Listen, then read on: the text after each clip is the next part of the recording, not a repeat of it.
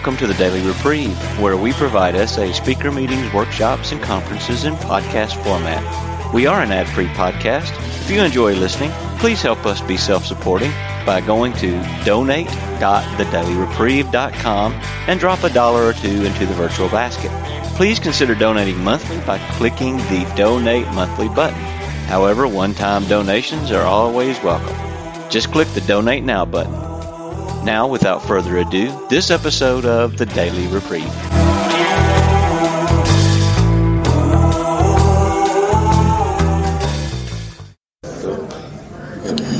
So it's going to be three. There's not a fourth, right?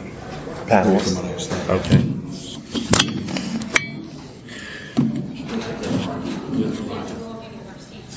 I don't have to get that close to it. Okay. Hold on, hold on. Okay. My name is Sal. I'm the leader of this meeting. And our meeting topic is helping professionals in recovery. Please join me in a moment of silence followed by the serenity prayer.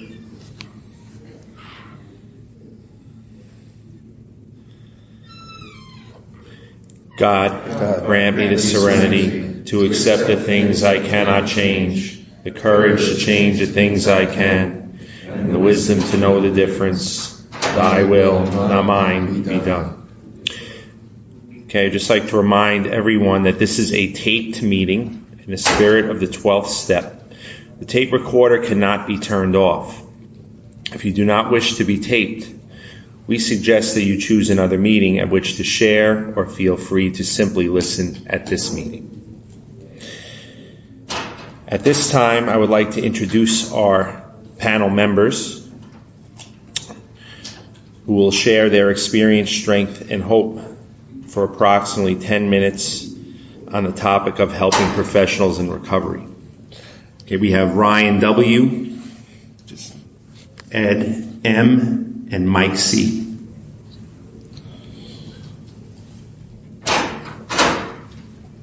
Okay, we have to, to wait for. I'm sorry, can I just interrupt for one second? I apologize. We have a group in the meeting next door that we have about almost a hundred, you know, 75 people, and the room is this big. Is there any way we can switch? No.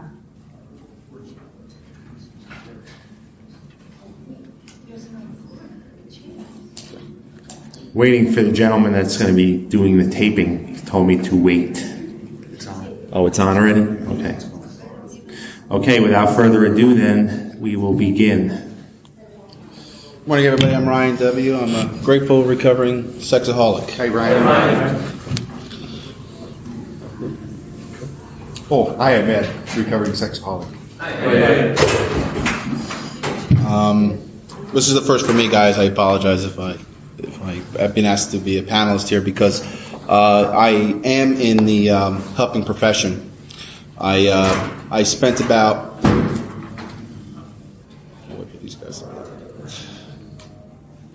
approximately about four four to five years working in the field of helping people with uh, psychiatric diagnoses along with co-occurring um, addiction disorders. And addiction disorders ranged from um, alcoholism to heroin abuse to, um, I mean, anything you name it under the sun, pills, whatever people wanted to abuse.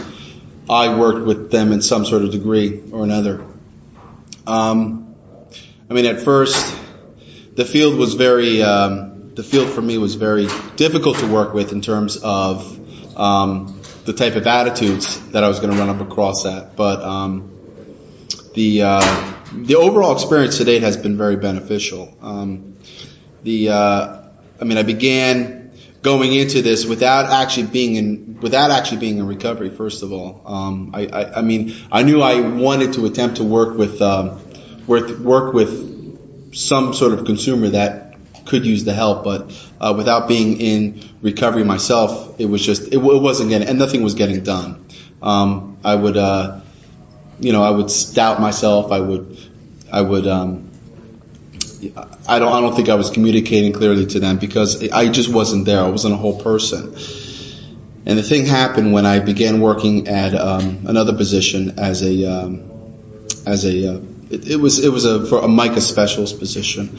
I was asked to uh, to asked to come on as a sidekick for uh, somebody else. I um, I um, I began to actually enter into recovery because I entered into recovery about 2004, and uh, the experiences that I received in, in helping other people with because um, not only am I not only am I diagnosed, not only am I an addict, but I'm also diagnosed with a mental illness too as well, of generalized anxiety disorder. And going into a field, at first not knowing or not being aware of this, and I think the nature of the addiction for myself was it just removed me from my own personal reality. Um, so going into working, trying to going into the health profession, profession with me not acknowledging who I was at first or initially, I um, I um, I mean, I guess I, I just wasn't I wasn't doing the job that I was intended to do. So as I got into recovery more, I found out that my ability to relate to the consumer, um, to relate to people who were requesting for services, of knowing the heart and mind of what an addict and even somebody with mental illnesses is is all about. Um, I mean, because the the issues of these people ranged from you know, the real chronic to the real severe, the long-term hospitalizations, state hospitals, years of substance abuse, substance dependence. I understood, I was beginning to understand on an intellectual level, um, as well as an emotional level, what somebody had been through. You know, they say, uh, they always say in the program, you know, uh, spiritual uh, religion is for people who don't want to go, to go to hell. Spirituality is for people who've been there and don't want to go back um, I understood what that was all about in my profession. It was go, it was so easy to walk in as recovery was opening its doors for me and helping me to see inside myself a lot more clearly. I was able to identify more readily to people and to communicate them from, I guess, a spiritual perspective of what it's like to deal with an addiction and be in recovery. Um, I guess I can walk in there with a sense of having some integrity because I guess that was the issue uh, before I was in recovery, attempting to help people when I wasn't in recovery myself. It just can't be done. I learned it the hard way. It cannot be done. If I'm not in recovery and, and I'm trying and I'm attempting to help people, it just doesn't work. I'm still trying to hide a life. And, and you know, and what, what kind of what kind of help am I providing people when I'm trying to do that? So after after some time, I mean, the the, the obvious the the one pains of being uh, being in the helping profession as a person in recovery, um, it's difficult to deal with the people in terms of a lot of them don't make it, a lot of them go back out there, and it's painful to see. It's tough to see as someone in recovery, I can invest all my time into helping somebody else. And at first, it was almost taking it very personally, like, oh, this person relapsed. What the heck? Why did they do that to me? You know, uh, but it's not. In fact, I realized over the course of time that it's they, they really were doing it to themselves. Um, so, I mean, I had to learn to sort of let go of some of those some of those issues. Um, I mean, as time went on, understanding myself and understanding my addiction a lot better, I was able to. It was able to become a lot more easier and able to identify with a lot of the pain, a lot of the issues, a lot of the emotion, a lot of the spiritual death people had experienced because I myself had experienced much of that um, with as a result of my addiction, and so um, you know, and so it was a lot more able to bring a sense of hope and purpose to people who were trying to work with recovery. Now, mind you, not everybody in the field that I was working with had that actually outcome. Like I said before, there's a lot of people that you know fall fall off the wagon, but it was great to see the people who uh, who were uh, actually in it and were willing to do the work for it. Um, and uh, it's it's good to go in there with the sense that you know I'm getting paid to keep sober. You know I'm getting paid to go in there one day at a time to keep somebody else from going out there that day. Um, and that was such a good experience. Granted, the uh, the type of work, I mean, it didn't pay very well, but you got you got the payments from other things. You got people who 40, 50 odd years of alcoholism, guys have been an alcoholic for, you know, more than I've been born. Uh, stay sober one day at a time, and to understand what that's like, to understand what that experience to some degree of knowing what it's like to stay sober one day at a time, the difficulty in that. Um, it's a rewarding experience to see that, and um, I tell you, I don't, I, I mean, I don't want to say that without doing the job that I did, recovery would have been a little bit more um, ingrained in me, but I want to say that working with people in recovery um, in the profession that I was that, that I am in is uh, it, it really reinforced the principles because every single day I had to go in there and act the program uh, and act you know as if this is this is somebody they can rely on and understand because an addict that I was working with could really smell right through you. I mean that's the thing. They understand if you're not if you're not playing the game they'll see right through it. Um, and so it was good for me to be always routinely practicing my program, working my steps, willing to face my fears because.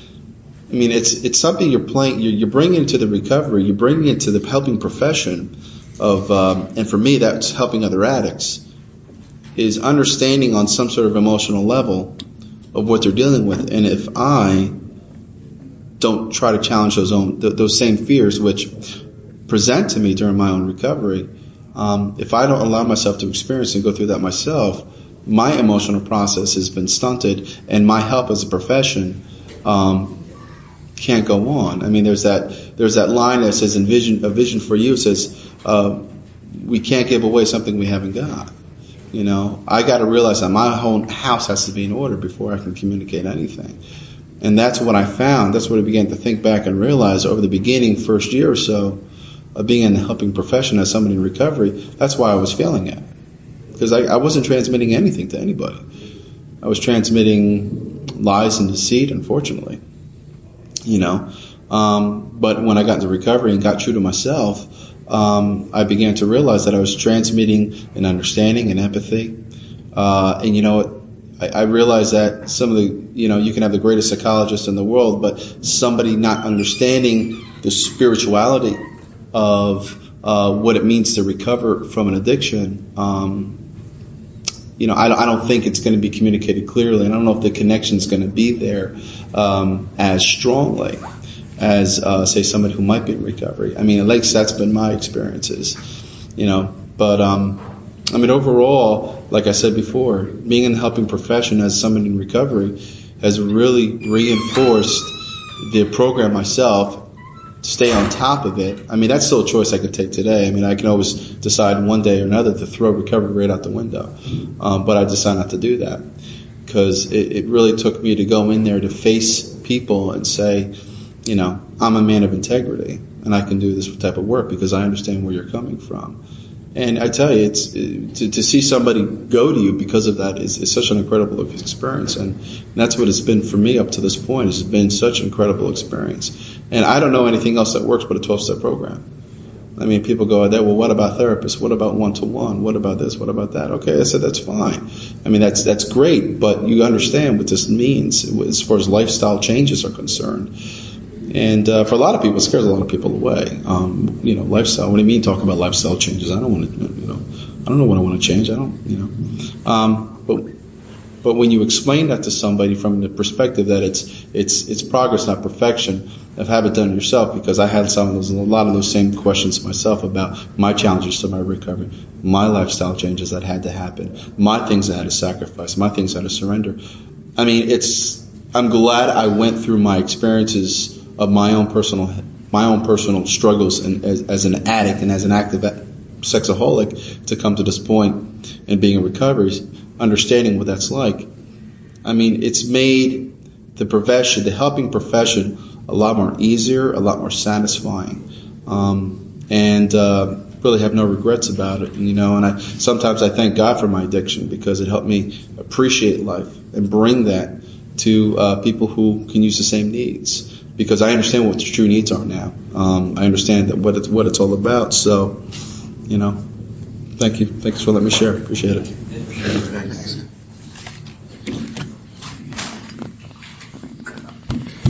Once again, hi, I'm Ed. Hi, Ed. I am powerless over lust. a couple things about me so that uh, you understand my professional relationship with people and, and how I think recovery um, uh, uh, relates to that. So, my experience is um, I um, suffer from same sex lust. Uh, I was sexualized as a youngster by a, a same age uh, friend. And, uh, you know, to go on high school, I guess I, I swore off any kind of sexual activity. It resumed uh, when I was in graduate school with some masturbation that became compulsive. And that, of course, became connected uh, in due time with pornography. Pornography narrowed down to uh, same-sex sort of thing, and uh, and all that was uh, medicating my feelings.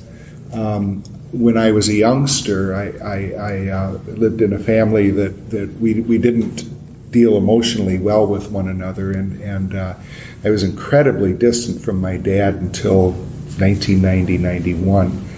Um, things changed. I'm grateful for that. Uh, but uh, um, I, I, developed uh, what my uh, therapists would call uh, strong intellectual defenses. I lived my life in my head. Uh, and uh, uh, so I was really, really very disconnected from my feelings. Um, but I became a clergyman and uh, uh, went on to great heights and fell to great depths. five years ago, this coming May, I was arrested in a sting in a park. Um, in the same um, sweep, there was a businessman, a Lutheran minister, uh, myself, uh, and, and other people that never got into the paper. But the three of us professionals did. yeah, and, and it was it was a it was a incredibly hurtful experience for me, but also for those who love me. Um, the first thing I had to deal with in recovery was shame being in the newspaper, on the tele- television, uh, I was just devastated. Called a friend of mine, uh, also, uh, uh and, and uh, he came over and, and I said, Take my guns. I didn't feel suicidal. I said, I don't know what I'm going to do when this hits the news. And I knew it was coming because they called and asked for comments. Well, anyway, the boss said, um, uh, You're going to treatment. And I didn't say no, no, no, like the, the little song says, but I said yeah. and so right away went into treatment. But the, the thing that the helping professions in, in treatment were so wonderful. Uh, but a friend of mine reached out right away. We had corresponded a little bit, and and he read my letter and he said, "You have so much shame. Get rid of it. It doesn't help you." And that's the that's where I, I, I start with my recovery. Uh, and, and with that, I, I found SA uh, and, and a place where I could express who I am uh, without fear. So, shame, fear, anger, and resentments. I love resentments. In my work, you know, I, uh, the uh, superior above me was, um, let's put it this way, if, if I get back into remembering that, I the resentments come back, and I, I uh, uh, you know, I, I, really have to work the steps continually on this experience because it's it's it was just nasty, um, and and uh, power badly used can be terribly destructive. So uh, I was acquitted of the charge. You know, unlike uh, the senator, I didn't plead guilty. Um, uh, I uh, that caused some conflict in treatment because I had to go back for court, you know, and, and, back and forth and that kind of thing. But then when I went to trial and I was sitting, uh, fortunately at that time for me, there was only one other person in the courtroom, uh, and I think she was a, a, a, a law student. Uh, but to, to really get on the stand and speak the truth. My lawyer counseled me prior to my testimony uh, I, I, said, I felt chosen in this activity. And, and he said, Don't say that.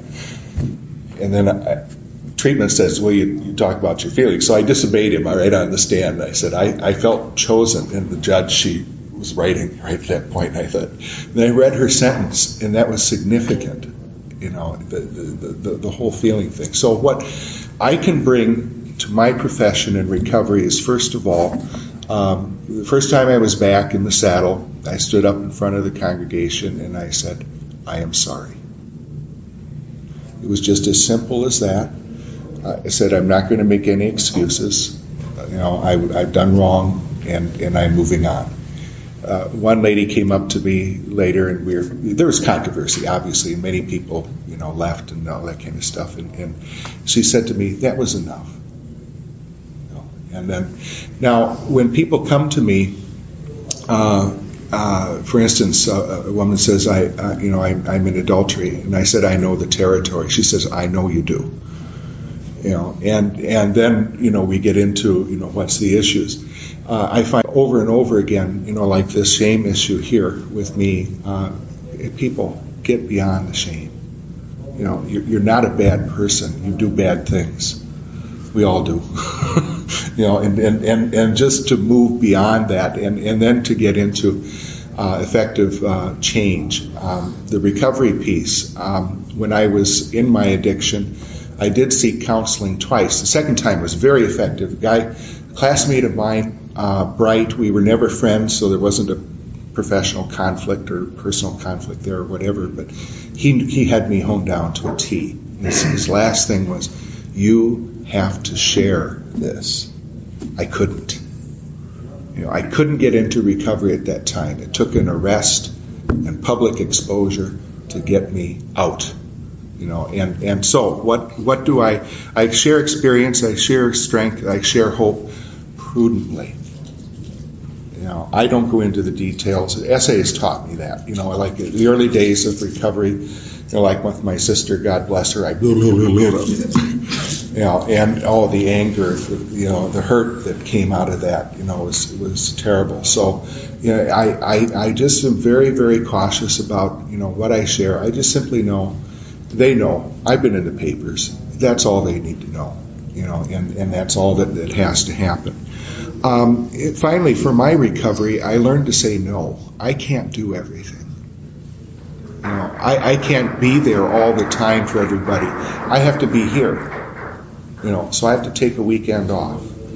You know, I have meetings every Friday that I attend my home group in Bloomington, and uh, uh, so somebody else does my Friday work, and, and uh, people generally don't know that. I don't comment about that, but but in order for me to be available to people, I have to be true to myself, and I can't get back in the head. Do I? Yes. My living recovery to perfection? No, it's progress. You know, and I am so grateful for the progress. Um, my history has become a blessing for me, and I hope for others if I stay honest with myself and honest with my recovery. Um, I'm grateful that my life has been broken open uh, so that, that it somehow, in some way, my share can, can help others. I've been very grateful in the last few months. Uh, I, have over the course of the last five years, I've had uh, uh six sponsees. I've got four currently. And they're such a joy you know, uh, they're they're really really so so wonderful, and and and it, it, it, teaches me once again the wisdom of the program. We can't keep it to ourselves; we have to share it. You know, so I share program recovery with people who are in program. I share my recovery with my clients, parishioners, or whatever. You know, that within the appropriate boundaries, and, and, and, and gratefully, my acting out never violated any kind of professional boundary, so I'm grateful for that. Um, so that's a bit of my experience, my strength, and my hope. My hope is um, we are on this road of happy destiny, trudging sometimes. Thanks for listening. Thanks. Thanks.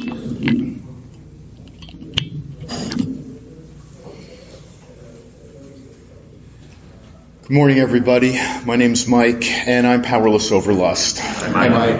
And it's wonderful that you're here today. Those of you from near and those of you from far. Um, what, what, I'd like to do is I'd really like to start. It's uh, with, with just sort of getting in touch with some reflecting that I've been doing fairly recently.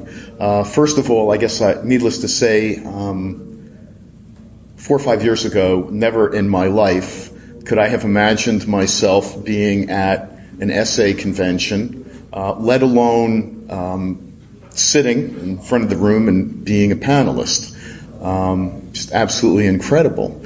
And uh, well, uh, and it's just just a joy to be here and a joy to be of service to this convention kind of brings to mind all the other wonderful, wonderful things that have taken place in my life uh, since I started coming to SA meetings for real. Uh, I say for real because this is my third round. My first round was uh, a whole bunch of years ago uh, when I was uh, caught by my wife um, and uh, went to meetings for a while and, and stopped going to meetings and uh, then some time later was caught again by my wife and um, went to meetings for a while and after a period of time stopped going to meetings. And uh, it's been a little bit over three years now since I've been going to meetings on a regular basis. And the uh, the things that I have today really, really, really, just as I said, like being here um, and being on this panel, just absolutely, absolutely remarkable. Um, in uh, April of 1984 is really when I got my introduction to 12 uh, step programs because it was in April of 84 that I had hit my bottom with drugs and uh, went to a rehab. Uh, was there for about six weeks. And um, I knew that I wasn't happy doing things the way I was before I went to rehab but I wasn't sure really what else I would do, in a sense, um, when I got out. But I think that one of the things that I heard a couple of times while I was in that rehab that sort of made sense to me, that I could buy into, was um, give it a tr- give sobriety a try for 90 days. And if you're not happy, your misery will be cheer- cheerfully refunded. And, and I thought to myself, that was really, there were, there were a couple of things that really stuck with me uh, in that rehab experience of, of 1984 that still do today. And that, that was one of the biggest ones. And I left the rehab and I said, well, I feel a lot better now. Uh, the day that I'm leaving, which sort of ironically was Memorial Day of 1984, um, I feel a whole lot better leaving than I did when I first came in. So I think I can do that 90 day trial period. I mean, after all, at that point I was in my early 30s.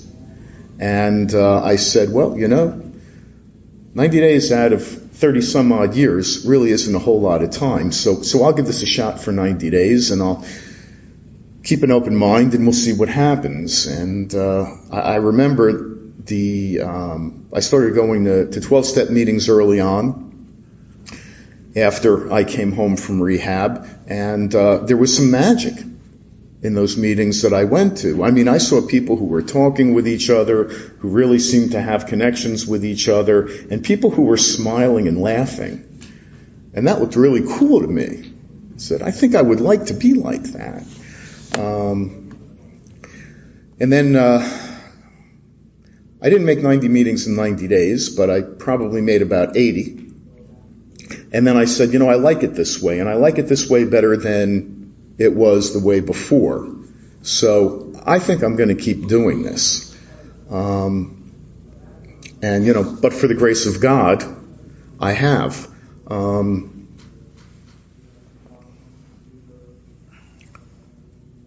the only thing was, uh, you know, I knew about the alcohol.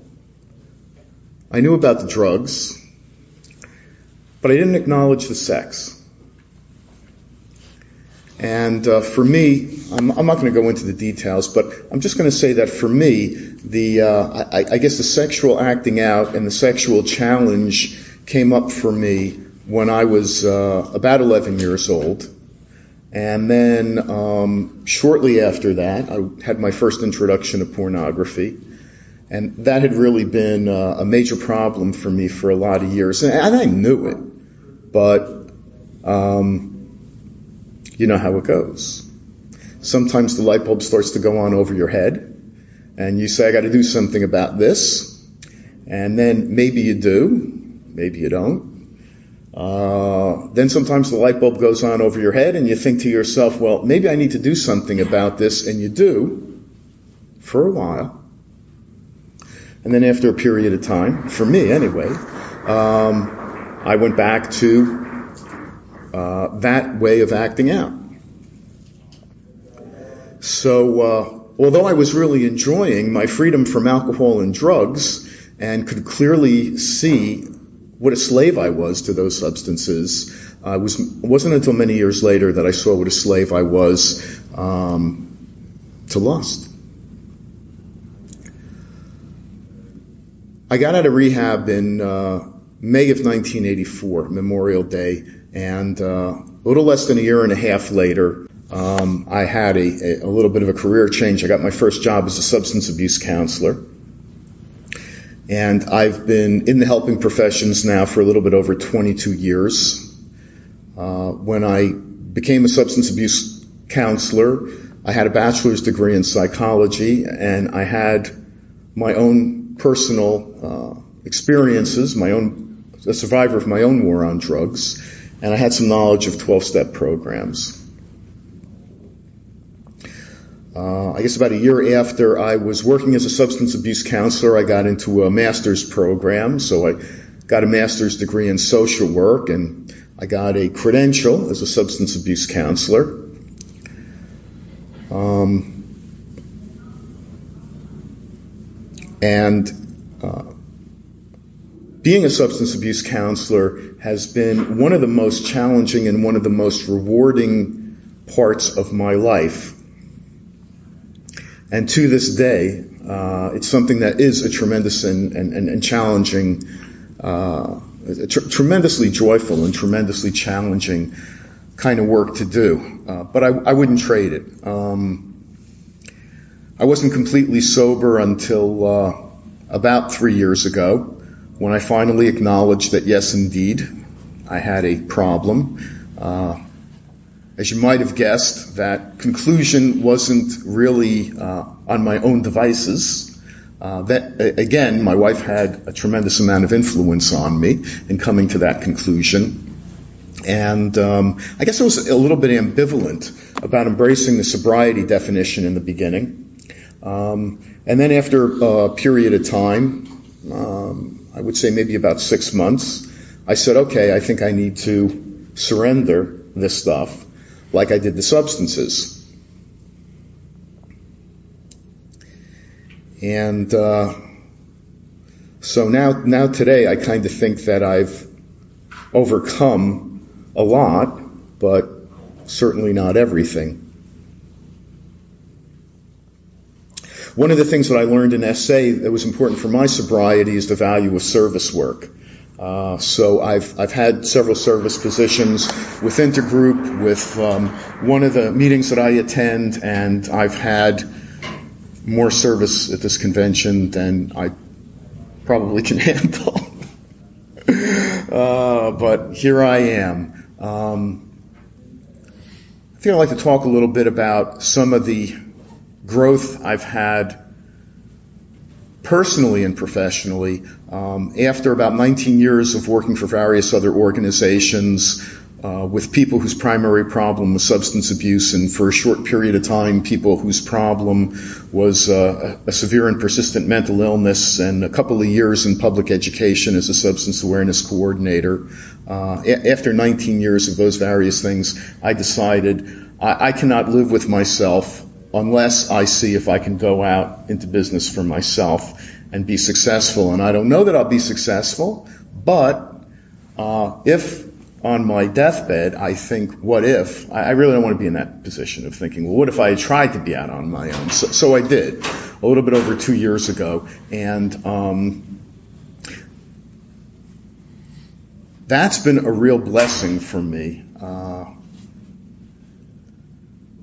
it's been a blessing for me because in doing that, hasn't been so much a blessing in terms of income, but the blessings in doing that are really kind of the intangible blessings. Uh, an intangible blessing of a huge increase in my self-esteem, despite occasional periods of great self-doubt.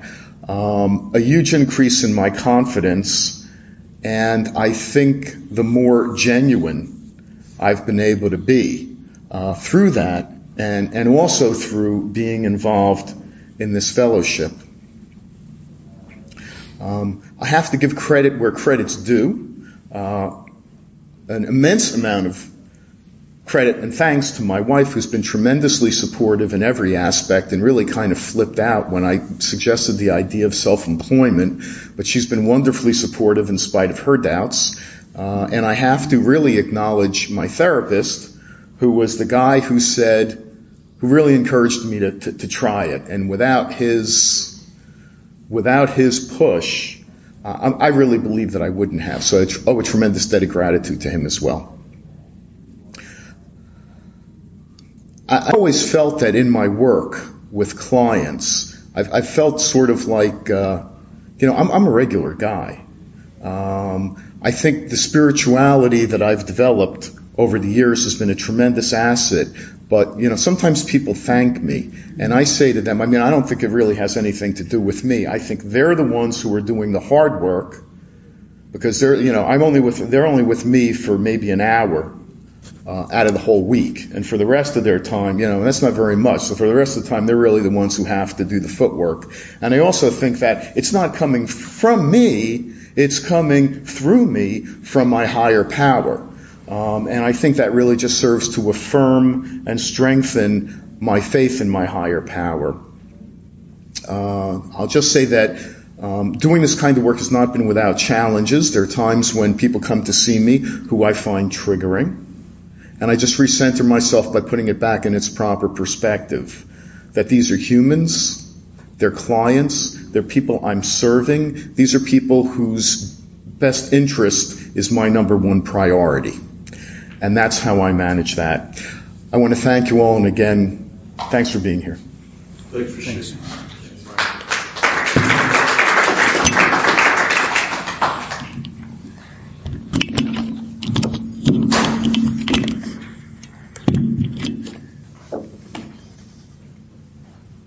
Okay, I'd like to thank our panelists, Ryan, Ed, and Mike, for their shares. And we will now open the floor to sharing. Because our common welfare comes first, here are the guidelines for sharing during the meeting. If you wish to speak, please wait to be recognized by me. No cross talking, please. And please keep your sharing uh, to roughly two minutes allowing everyone to share his or her experience. Please stay close to the microphone and speak clearly. Our purpose in sharing is to discuss our experience, strength, and hope in recovery.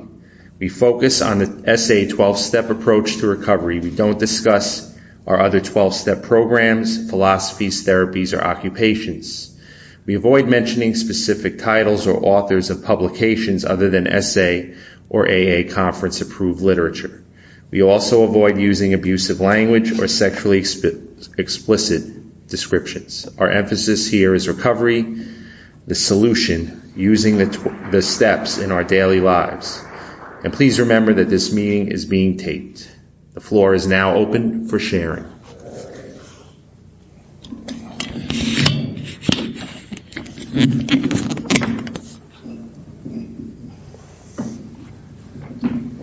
Hi, my name is Sandy W.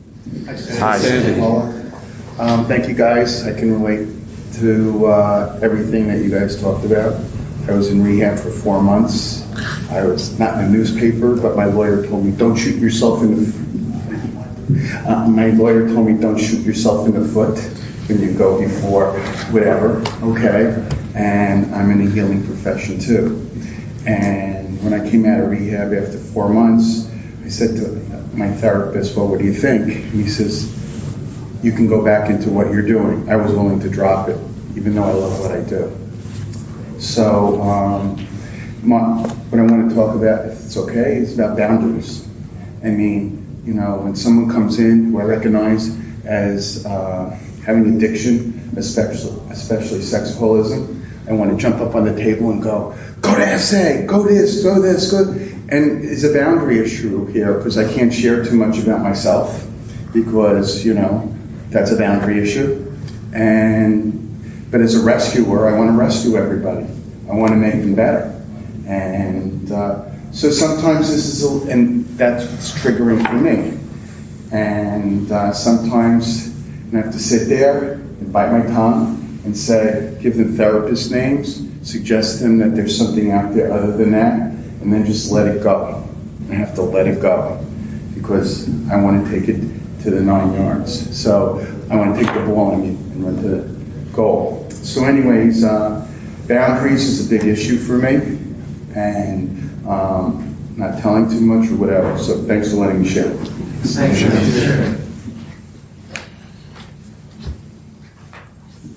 Hi, my name is Lynn. I'm a sexaholic. Uh, I'm an educator, also involved with the student assistance program in our school, and also involved with community service outreach. And my um, issue is not to want to be the savior for everyone. Whenever there is anything to come up, the administration will ask me if I can handle it, and want to be the people pleaser. Um, sure, I'll do it because I can do everything, and that's not the reality. Only the, my God or my higher power is. And for me, it's important to uh, establish boundaries, learn when to say no, not N O K N O W, but N O, and also to um, make sure I go to my meetings, talk to my sponsor, and do the steps, and also the idea of boundaries because when I get overextended, when I feel I'm burning out at both ends, burning the candles at both ends, is when I become weak, and therefore that's when I'm most vulnerable. My uh, problem was running into uh, massage parlor to try to just hide away from the world for a period of time and make no one bother me. And when I got out of that place, it was reality sets in. And therefore, when I do receive any kind of affirmation or positive feedback, um, the addict wants to say, well, if you only knew what was going on, you wouldn't say that about me. And um, I have to learn continue just to slow down and only do what I can do because when I am healthy, I can be fully present to uh, my students, my colleagues, and to the areas where the, I am called to uh, called to serve. Thanks for listening. Thank you.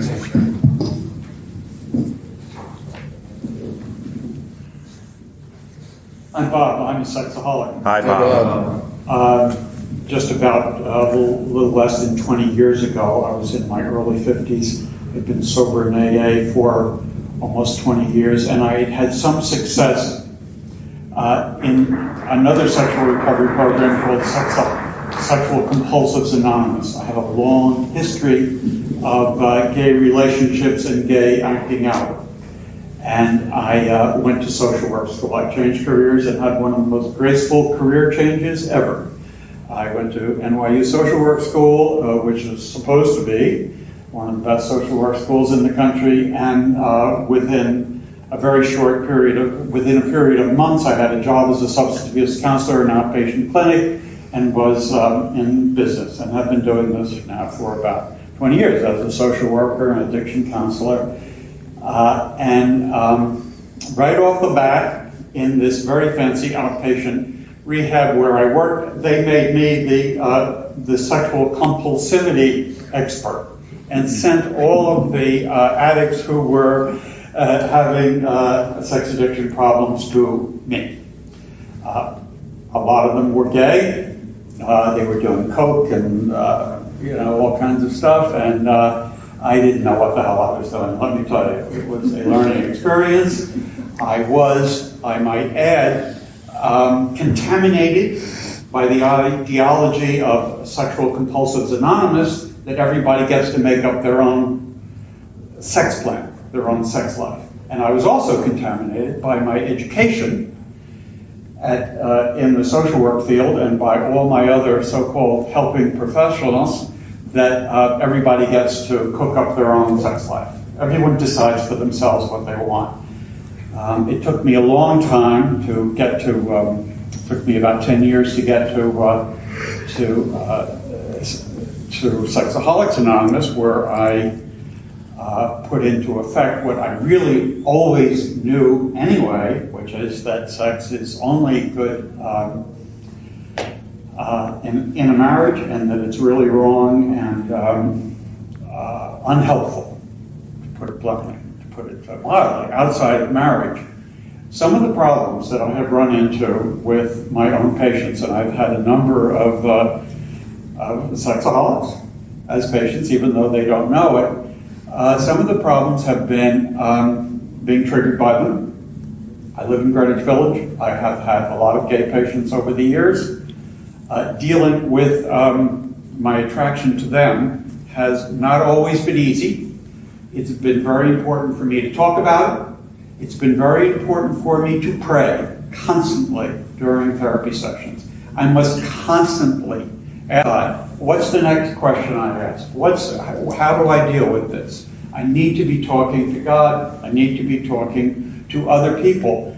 And the third thing that I need to be doing as a, a professional who is dealing with a lot of people with sexual problems is explore this. A lot of people don't know that they have serious sexual problems. I can ask questions. I don't have to dictate. But I can ask, you know, gentle, slightly intrusive questions about people's sex lives. It's okay to get them started talking about it. And I have to be prepared to intellectually defend on deep philosophical level our sobriety definition. I believe it's part of my job as, as a therapist to do that. Now, I don't have to impose this on anyone, but I know, I do know, I, I feel very very sincerely that I need to know how to defend our sobriety definition, not just for myself, but for others as well. Thanks. Thank you.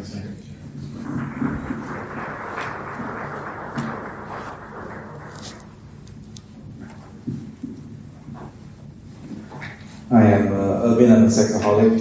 Very. Convention. Um, I'm uh, uh, confused about the whole question of uh, boundaries because well, that's why I'm here uh, uh, but my problem is, I think before I was in recovery, I used to lead with my weakness uh, in, in counseling and stuff like that. But I would lead them to me. You know what I mean? I would use my stories in some way that I manipulate them emotionally, and then finally, when they were in a position of vulnerability, again, uh, I'd use them sexually, manipulate them. So now I'm in recovery. I've, I've moved away from, from uh, people just generally. I've become more sort of reclusive in recovery for a period of time. In fact, just coming here and seeing so many people is kind of blowing my mind away a bit. Um, but my problem is that uh, in coming back into uh, ministry, I think I, I need to be very careful about the way I, I share my, and respect professional boundaries. So I'm a bit conflicted about the issue of how, how does one use their story appropriately to help others, but not to help themselves to others. I could say that. And I, I, I want to be very careful about it because my particular form of addictive behavior is uh, master manipulation. You know, I just from people's facial language and body language, I can zone in, I can pick up the right story from my, my library of uh, sharings, and I can I can you know just abuse people again. I, I don't want to do that, so I'm uh, just very unsure about uh, how to go about that. Thanks.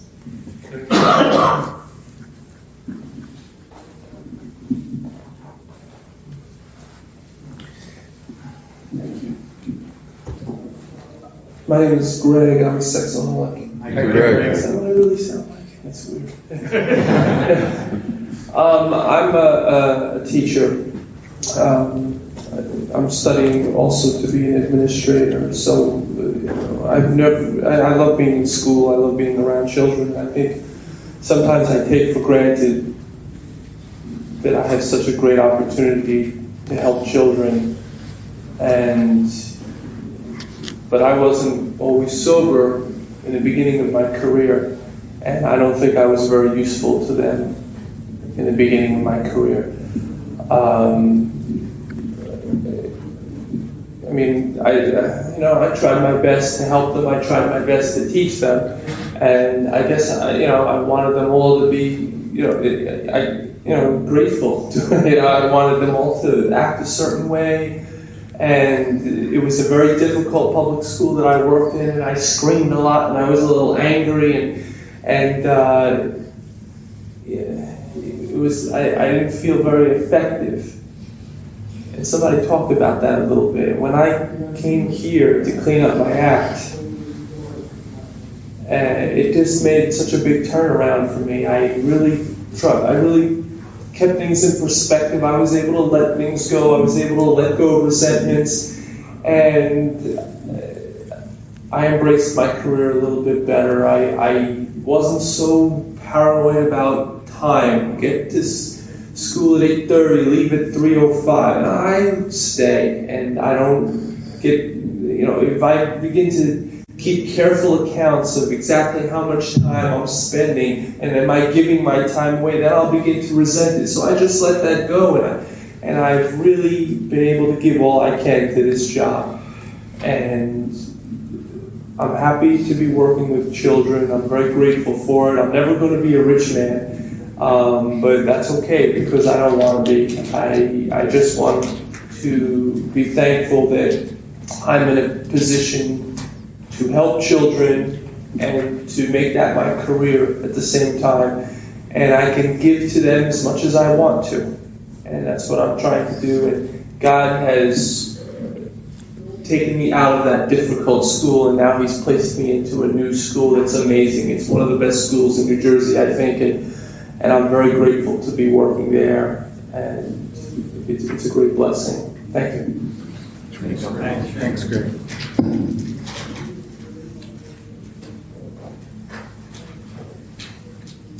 Still have time for one more share.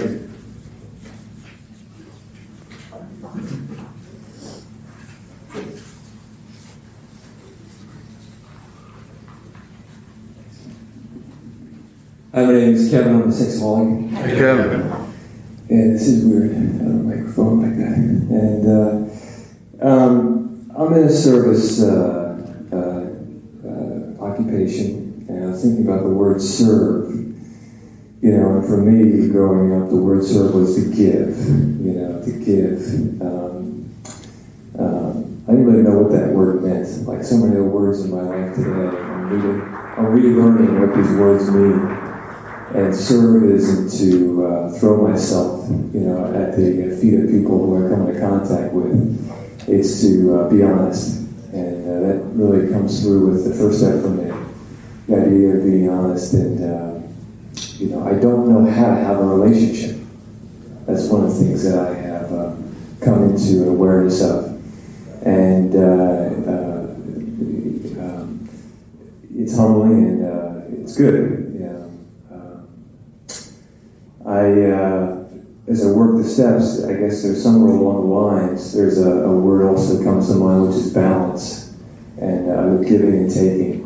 Um, and uh, coming into the, the, program, actually before the program, my interactions with my uh, clients uh, were either high or low. There was nothing in the middle. It was either I was like doing a wonderful job and I deserved praise and admiration, or I was subpar so far that I didn't deserve any recognition from the people I came into contact with. And what I'm coming more into you know contact with today is I'm somewhere in between. You know, that's where I get the 12 steps. Is that I'm neither the best or the worst. I'm somewhere in between, trying to do the best I can, interact with people in my job. And uh, it's really a blessing, um, taking it one day at a time. I'm very grateful. Thanks. Thank you. Thanks, sure.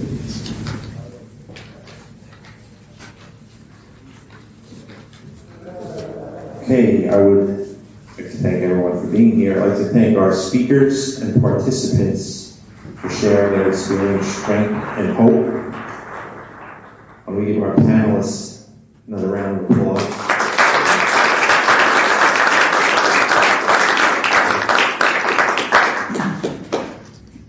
Okay, it says, to summarize a few of the recovery ideas I've heard. The main one I heard is it works if you work it. I'll leave it at that. Remember, this is an anonymous program. Anonymity is the spiritual foundation of all our traditions, ever reminding us to place principles before personalities. The stories you hear are told in confidence and should not be repeated outside. Please keep any names, addresses, or phone numbers you learn about in SA to yourself. And what we say here, let it stay here. Here, here. Okay, let's all gather around here at the table and join hands. And uh, please join me in the third step prayer.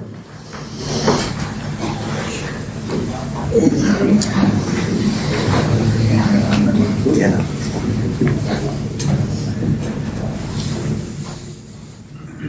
Okay.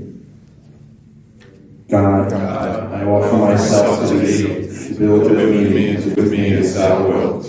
Lead me upon yourself, that I may better do thy will. Take away my difficulties, give me over them, may bear witness to those that I will help of thy power, thy love, and thy way of life. May I do thy will always. Like to thank you for listening to this episode of the Daily Reprieve, the best source for experience, strength, and hope for SA members. Please subscribe to this podcast to be alerted of new episodes. Please show your support by donating to the Daily Reprieve by going to donate.thedailyreprieve.com and choosing either monthly donations or a one-time donation by clicking Donate Now. Thank you for listening and stay tuned for the next episode of The Daily Reprieve.